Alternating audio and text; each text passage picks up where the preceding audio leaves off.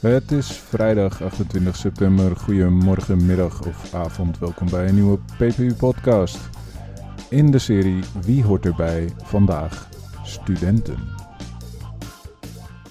Op Facebook is onlangs een post verschenen van de JOVD, de jongerenvereniging van de VVD.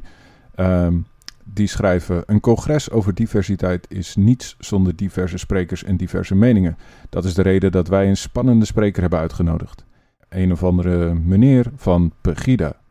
Die meneer gaat spreken over de visie van Pegida en over hoe in zijn optiek een diverse en veilige samenleving niet mogelijk is met sommige culturen en religies. En dat wij dus, als we een succesvolle diverse samenleving willen hebben, keuzes moeten maken over wie wel en wie niet deel uit kan maken van die samenleving. Maar wie maakt de keuze? En waar is die keuze op gebaseerd? Het stukje van de JOVD gaat over religie, maar een ander onderscheid is geld. Als je veel hebt, mag je overal aan meedoen. Als je niet zoveel hebt, kun je gewoon niet overal aan meedoen. Zoals studeren bijvoorbeeld. Na de afschaffing van de basisbeurs en de invoering van het leenstelsel, want dat zou onderwijs beter maken, gaan ze toch weer bezuinigen. Door deze bezuiniging hebben de mensen die onderwijs verzorgen veel te weinig geld om kwalitatief goed onderwijs te bieden. Er is geen geld meer voor goede begeleiding, want ze moeten hetzelfde doen in minder tijd. Want het kabinet gelooft nog steeds dat tijd gelijk staat aan geld en niet aan kwaliteit van leven of in dit geval onderwijs. Bezuinigen dus, want wat leveren die studenten eigenlijk op? Het is een kostenbatenplaatje geworden en onderwijs gaat niet meer over het ontwikkelen van nieuwe kennis, het gaat over efficiëntie en studenten zijn volgens de overheid kennelijk niet de investering waard. Maar Gelukkig blijven de studenten gespaard, toch? Want bij invoering van het leenstelsel zouden banken bij het aanvragen van een hypotheek de studieschuld niet meewegen. Maar dat doen ze wel. Ik citeer van www.dub.uu.nl. Sterker nog, de totaalschuld weegt volledig mee, ook al heb je een deel afgelost. Maar gelukkig kun je wel gratis en onder coulante voorwaarden lenen, toch? Nee, de rente wordt verhoogd. En dus gingen de studenten de straat op. Ik was erbij om wat opnames te maken met de vragen: waarom staan jullie hier en wat is de consequentie voor kennisontwikkeling en deling? En een aantal mensen van de UU en UVA hadden dit erover te zeggen. U heeft net dit protest georganiseerd. Uh, waarom staan wij hier? Wij staan hier omdat de overheid um, al jarenlang bezig is om de universitaire sector uit te kleden. En er is een grens bereikt. En wij hebben dus eisen gesteld als WO in actie dat wij willen dat twee aangekondigde bezuinigingen van tafel gaan. En tevens dat we terug, dat er opnieuw geïnvesteerd wordt in een sector waarin duurzaam onderwijs gegeven kan worden en onderzoek gedaan kan worden. En daar, die condities zijn nu niet voldaan. En uh, bovendien, we merken ook dat door die bezuinigingen al jarenlang er een groot tekort aan docenten is ontstaan. Ik zie om me heen zie ik mensen werkelijk neervallen van de werkdruk. En er zijn ook mensen die, wij, die, die tot tranen toe uh, bewogen uh, aan opbiechten dat ze niet eens toekomen aan het goed nakijken van de masterscripties bijvoorbeeld. Dat en dan zeggen ze echt dat we alleen nog maar even snel wat kunnen lezen en dan maar een cijfer geven, want het is gewoon, er is gewoon niet genoeg tijd voor. En dan moeten we denken, moeten we denken dat dit zijn wel onze toekomstige noem maar, advocaten, juristen, leraren, journalisten, artsen enzovoort. En dit is een heel groot probleem voor Nederland, die toch als ambitie heeft als kennismaatschappij door het leven te willen gaan. Ja, de studenten worden op verschillende manieren ook gepakt hier. Hè? Dus hun studie, studiefinanciering wordt uitgekleed. Het geld daarvan zou eigenlijk naar het onderwijs gaan. Dat is, uh, dat is tot nu toe niet gebeurd. En bovendien um, uh, zitten ze dus met uh, onderwijs dat echt veel beter zou kunnen zijn dan het nu is. En wat zijn dan de consequenties voor de kennisontwikkeling en de vrije beweging van informatie als dit doorgevoerd zou worden? Ja, die lijken mij negatief, vooral de kwaliteit van de informatie. Dus in de zin van de, het uh, onderzoek en de, zal uh, sneller moeten gebeuren, want er is geen tijd voor. Maar ook het opleiden van jonge mensen, wat cruciaal is voor de kwaliteit van de democratie en de kwaliteit van de samenleving, gebeurt gewoon op een uh, oppervlakkige manier. Dus tijd is gewoon wat we nodig hebben, zowel voor goed onderwijs als voor goed onderwijs. Tijd betekent uh, menskracht en menskracht betekent geld voor de sector. En zo hangen de alle dingen aan elkaar.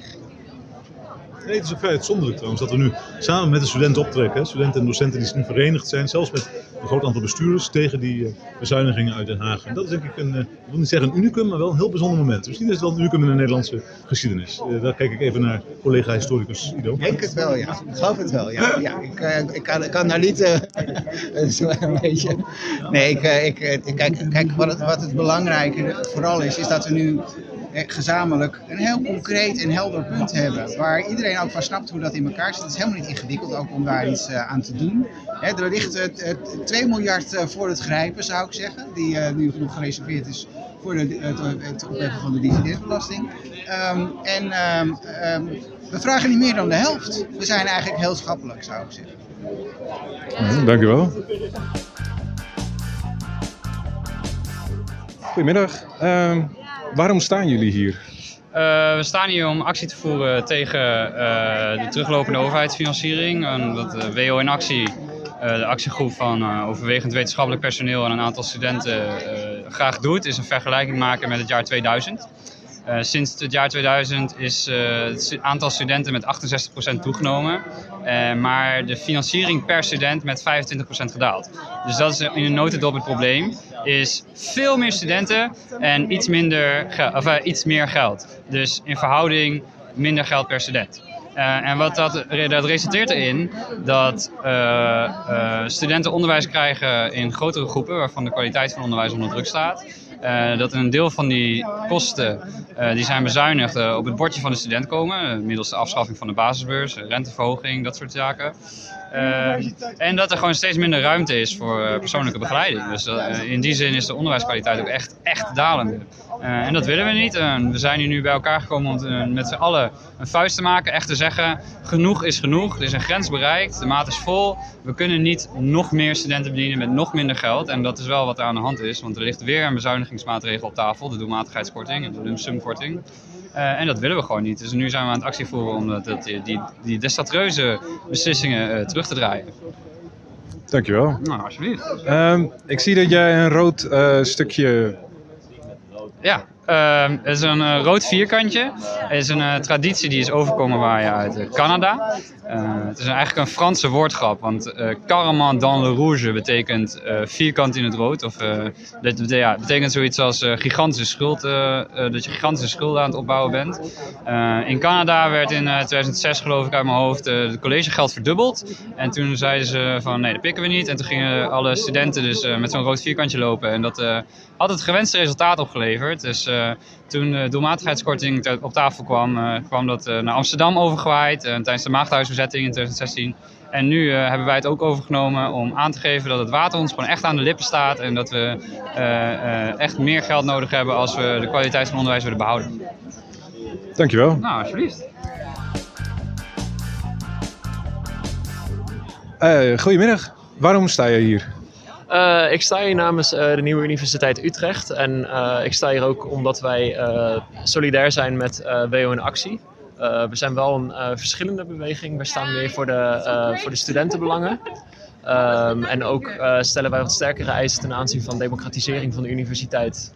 we hebben bijvoorbeeld vrij weinig inzicht in wat er binnen de universiteit met het budget gebeurt. Daar willen we ook kritisch naar kijken. Maar we zijn dus ook solidair met WO in Actie. Dus daarom zijn we hier.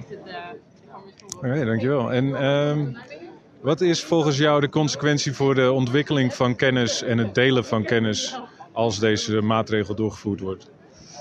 Uh, ik denk dat uh, sowieso de toegang tot kenniscentra uh, veel moeilijker wordt. want het is al laatst bekend geworden dat voor studenten de rente op leningen flink omhoog gaan dat betekent dat uh, studeren eigenlijk veel duurder wordt. Dus dat sowieso de toegang tot uh, kenniscentra veel moeilijker wordt.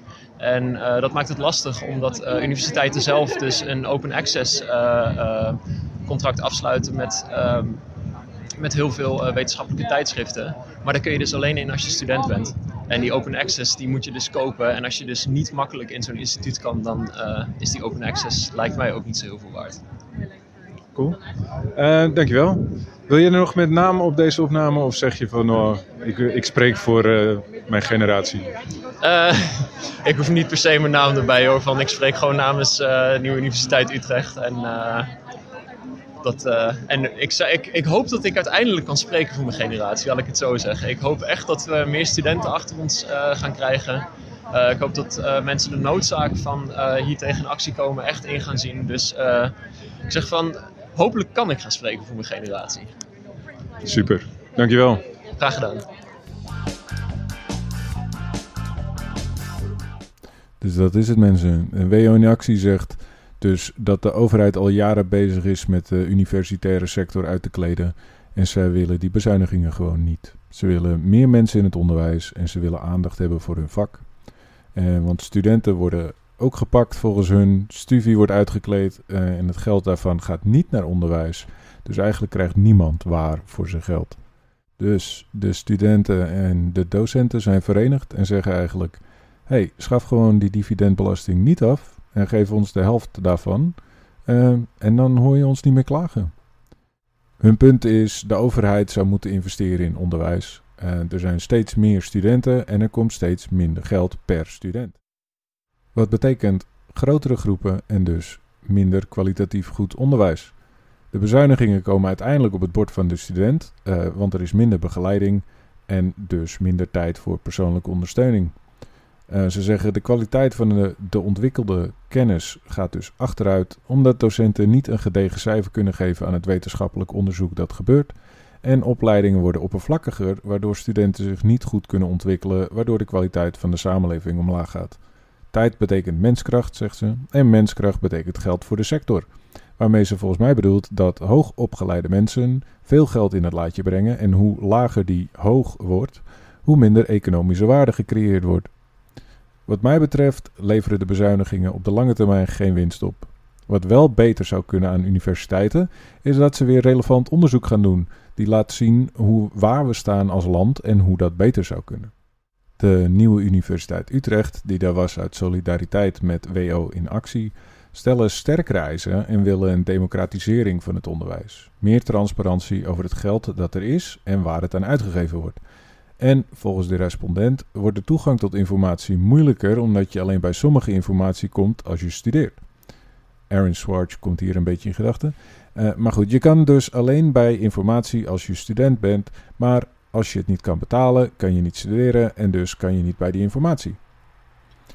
Wat mij betreft is dat informatie en kennis die ontwikkeld wordt door de staat en dus voor de inwoners van Nederland is. We leren niks als alles achter slot en grendel zit. Kennis wordt steeds meer van de mensen die ervoor kunnen betalen en kennis is wat mij betreft nog steeds macht.